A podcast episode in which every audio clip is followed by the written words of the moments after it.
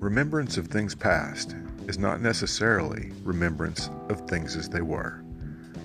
Marcel Proust.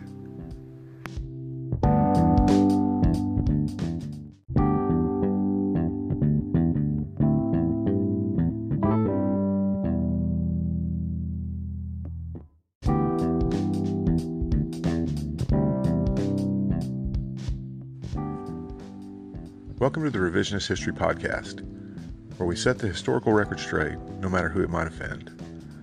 I'm Paul, and in today's episode, we're not taking on a set of myths concerning a specific person, event, or era, but rather a phenomenon of revisionist history and the myths that come with it that seems to be a constant throughout history.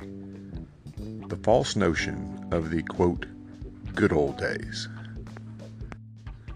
It may seem to many that the Make America Great Again slogan that helped propel Donald Trump to the presidency in 2016 was a new, and to some a sinister, development.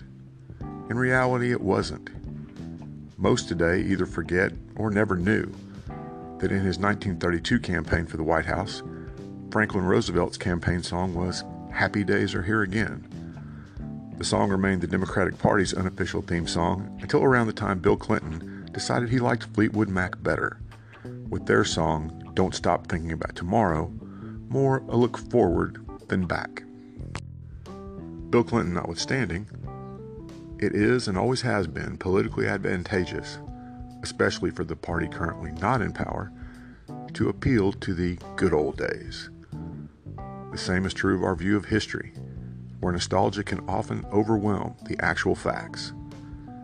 This is particularly true when current times are difficult.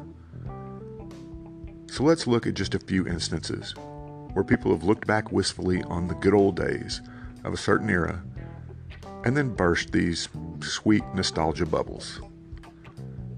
I could pick just about any time in history and find someone who thinks it was better than now, but we'll stick to a couple of major ones. Going back to Donald Trump's 2016 slogan as a starting point, if America needed to be made great again, it means that we are not great now, or at least weren't before his election, and we need to return to when we were great. So the slogan clearly refer, refers to some actual point in American history. And from the rest of his rhetoric, it isn't hard to pin down when. For those alive today who are old enough to even be nostalgic, and many of his supporters would fall into that category, it would have to be after the end of World War II, because no one wants to go through that nightmare again, but before the chaotic times following the deaths of John F. Kennedy and Martin Luther King and the Vietnam War. So the most likely period America was great in the minds of Trump supporters would be the decade of the 1950s. Now, to be sure, this was a time of explosive economic growth at home with perhaps the most benign former war hero president ever in Dwight Eisenhower. It's a time immortalized in television shows like The Donna Reed Show and Leave It to Beaver. So, in other words, it seems innocent and idyllic. That is, until you consider that in much of the U.S. at the time, you would encounter segregated schools, public facilities, and even water fountains.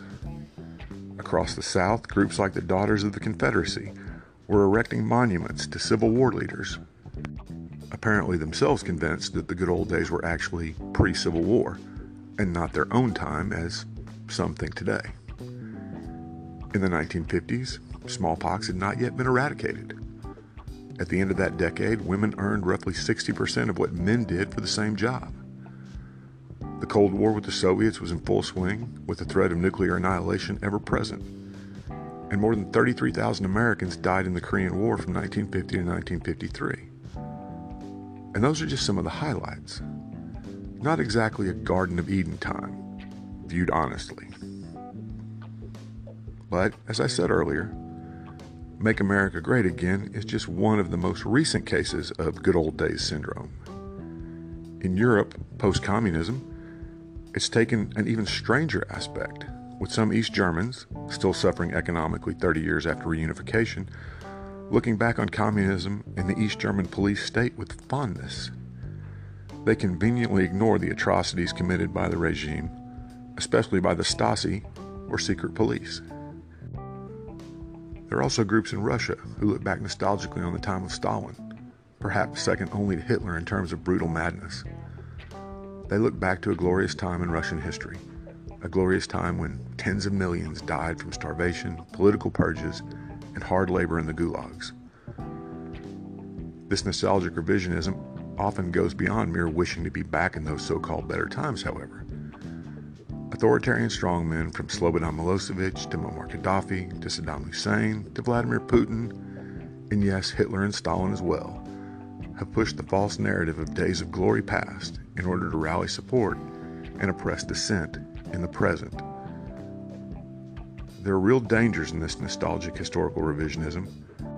When you refuse to confront the truths of the past head on, you can very easily carry the errors and mistakes of that past long into the future.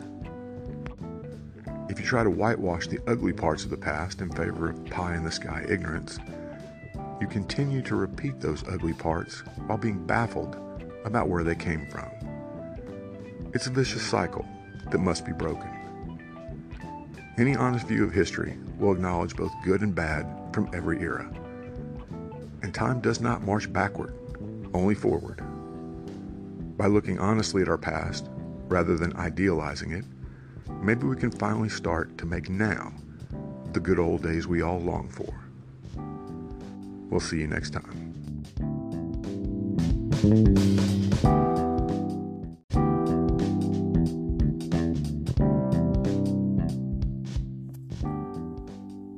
Thanks for listening to today's episode. I hope you found it both informative and entertaining. If you'd like to help us keep episodes like this coming, please consider clicking on the Support This Podcast link in the show notes. Thanks a lot.